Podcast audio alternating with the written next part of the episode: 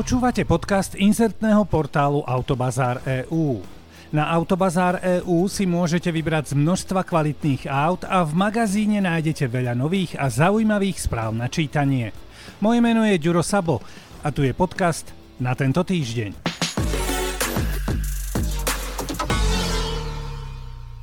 Kde bola, tam bola.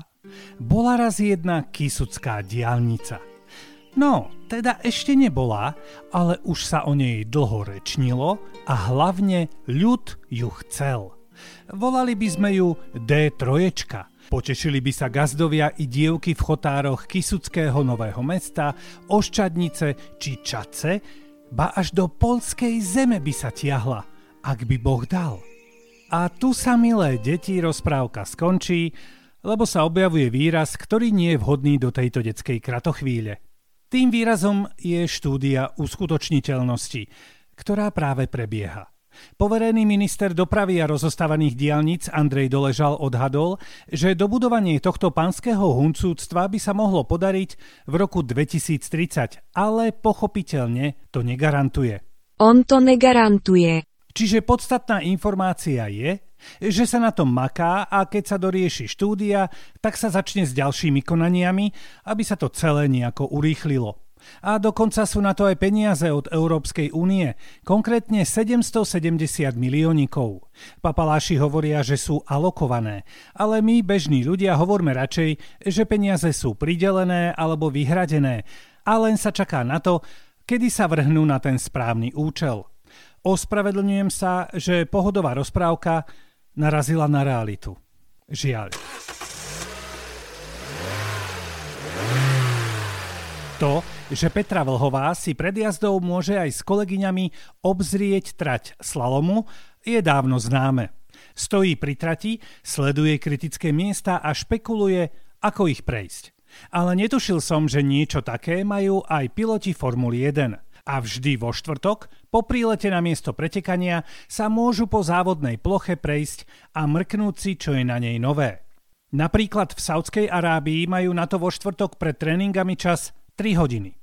Tá vychádzka aj s ohľadom na dĺžku kola trvá asi hodinku plus mínus a mnohí si berú ruksak, pohorky, trekkingové palice a poď ho na turistiku. Ale nie, jasné, že nie. No, v poslednej dobe nám borci zleniveli a mnohí skočia na bicykel, elektrokolobežku alebo skúter a zrazu bolo na trati celkom plno, pretože v čase, keď sú tam formuloví borci, tak sú tam aj piloti ďalších doprovodných sérií, ktoré sa vo formulový víkend idú tiež. A tak všetci dostali list od šéfov Formule 1, v ktorom im zakazujú čokoľvek iné ako chôdzu po okruhu. Inými slovami, cúpkajte chlapci po svojich a basta. Ak by niekto porušil zákaz, určite bude potrestaný. Akurát nikto nevie ako.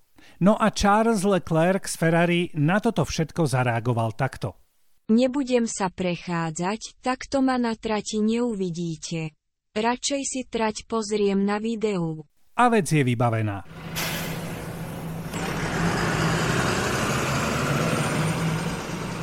Koľko hodín ročne trávite v kolóne? Skúsite to odhadnúť? Kolóny totiž poznáme aj zo slovenských miest. Niečo sa opravuje, na ceste sa pracuje, alebo je len veľa aut. Kolónu na ceste zažil asi každý z nás. Z tých rekordných, ktoré sa stali vo svete, spomeniem dve. Tá prvá sa stala v roku 1969, trvala 3 dní a zapríčinilo ju viac ako pol milióna fanúšikov, ktorí išli na festival Woodstock. A druhá, už naozaj veľmi rekordná zápcha, trvala 12 dní, stala sa v Pekingu a merala viac ako 100 kilometrov. Skutočná chuťovka. Je tu jar, Leto sa silno blíži a predtým, ako sa roztrúsime na dovolenky po celom svete, sa pozrime na zaujímavý rebríček najviac upchatých miest na svete, kde jazdiť je skutočne problém. Americká spoločnosť Inrix skúmala a hútala a za minulý rok prišla s takýmito číslami. V Európe má s dopravou veľký problém 42% mestských aglomerácií, v Spojených štátoch je to percent 39. Najhoršie sú na tom chudáci Briti, kde sa väčšie kolóny tvorili na 72% zastavených mestských častí krajiny. Typický Brit strávil minulý rok v zápche 80 hodín, čo je viac ako 3 dní. Napríklad v USA to bolo len 51 hodín. No, len, rozumieme si. Celý ten humbuk okolo preplnených ciest ale vôbec nebaví obyvateľov Londýna, Chicaga, Paríža, Bostonu a New Yorku. To sú mestá, kde je to najhoršie, kde je to skutočne veľmi, veľmi zlé. Často sa spomína výraz pomer cena výkon, tak u obyvateľov Londýna je to pomer straty času a nákladov na palivo. Vďaka tomuto pomeru sa im vôbec nevypláca naskočiť do londýnskej premávky, pretože vodiči v Londýne stáli minulý rok v kolóne v priemere 156 hodín, čo deleno 24 ukazuje na 6,5 dňa. Lepšie je na tom Chicago, ale len o hodinu, pretože tam si vodiči postáli v priemere 155 hodín. A ešte jedno zaujímavé číslo z Chicaga. 18 km v hodine to bola priemerná rýchlosť v meste – kokšo, skúste ísť niekedy 18 Veď by nás porazilo. Ale pred covidom sa v Chicagu jazdilo závratnou 24 km rýchlosťou. Takže to celé ide ale do riadných zlých čísiel. No a na treťom mieste sa umiestnil Paríž, kde priemerná rýchlosť v meste je rovnako vražedná ako v Chicagu 18 km v hodine a 138 hodín stáli Parížania v kolónach. Tu pociveli z auta, počúvali muziku, jedli, fajčili, boli na internete, spievali si, hrali sa Tetris alebo telefonovali s maminou, že už sú na ceste, ale budú chvíľu meškať. No, štandardne by mala teraz nasledovať informácia o tom, že buďme radi, že zažívame krátke zápchy u nás, alebo spomente si na tieto čísla, keď budete pol hodinu stáť pod strečnom. Ale nie, nič také vám nepoviem. S dobrým podcastom sa dá zvládnuť každá kolóna. Tak žalovať automobilku, to je skutočne veľká chuťovka a ešte aj ten dôvod vás dostane. Vždy, keď si čítam o niečom, čo je exkluzívne, alebo je toho na svete len 30 kusov, poviem si, fajn, ale necháva ma to chladným. Nemám prostriedky a ani motiváciu sa za čímkoľvek takto hnať ale rešpektujem, že sú na svete ľudia, ktorí majú z niečoho takéhoto celkom potechu. Takto cítili aj vodičky a vodiči, ktorí si v roku 2021 kúpili Dodge Durango SRT Hellcat, najsilnejšie sériovo vyrábané SUV na svete. Jednoducho auto ako hovado, typické pre americký trh, kde všetci jazdia do práce v autách s litrovým motorom. Ha ha ha ha ha. Automobilka Dodge v roku 2021 sľubovala, že toto ostré SUV bude v tejto podobe len pre modelový rok 21 a tým pádom sa predalo rýchlo, lebo sa skutočne našli tí, ktorí majú radi exkluzivitky. A keď automobilka ohlásila tento rok návrat tohto auta do predaja, čo urobili majitelia z roku 21? Čo si povedali? Tak to teda nie, milý Dodge. Toto sa nerobí, to je svinstvo. Výkričník. Budeme ťa žalovať Dodge. Fuj, Ach. Presne takto zareagovali všetci siedmi majitelia auta, za ktoré pred dvoma rokmi zacvakali 114 225 dolárov. Hej, len 7 kusov bolo vyrobených a predaných a tým pádom sa im ani nečudujem.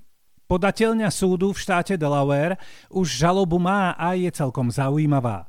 Tvrdí sa v nej, že opätovným vrhnutím auta do predaja sa brutálne znižuje finančná príťažlivosť ich auta, čiže ich majetku. Zároveň žiadajú finančné odškodnenie a čo je najväčšia šupa, chcú, aby súd zakázal automobilke Dodge predávať model Durango SRT Hellcat v roku 2023. Je to hromadná žaloba, ako povedal jeden zo siedmých majiteľov. Museli sme to urobiť. Keď som auto kupoval za veľa peňazí, vedel som, že je jedinečné. Čo mám teraz urobiť? Mám výjsť na americký psí triciatok. Teda úplne presne sme ho s tetou Google necitovali, ale tak nejako by sme to celé mohli zhrnúť. Inak verzia tohto draka sa tento rok vôbec nemala líšiť od verzie spred dvoch rokov. Viac ako 6-litrový 8-valec, 720 koníkov a stovku dá za 3,5 sekundy. Automobilka Dodge celú žalobu nekomentuje, ale svet o nej hovorí. No a teraz som si neistý, či je to pre nich dobré, alebo ešte lepšie.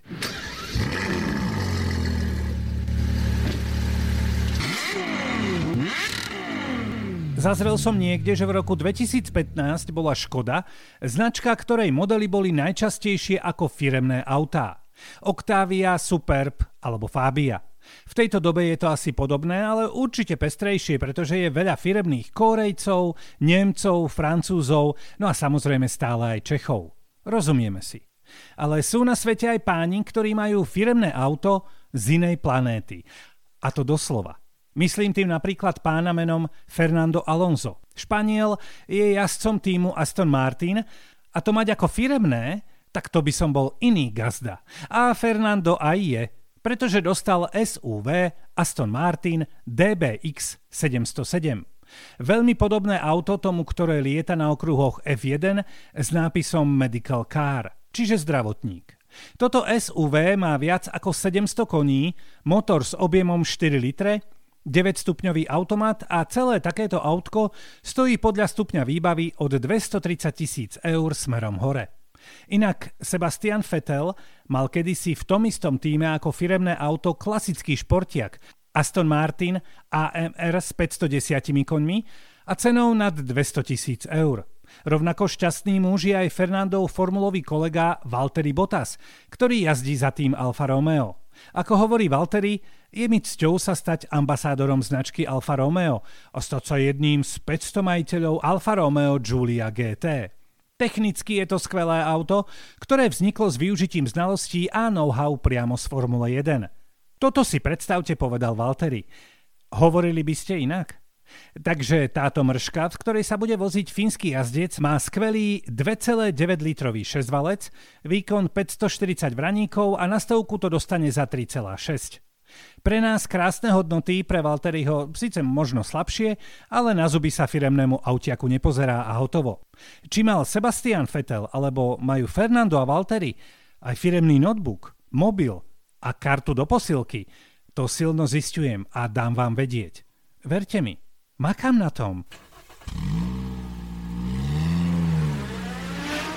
Toto bol podcast inzertného portálu Autobazár EU.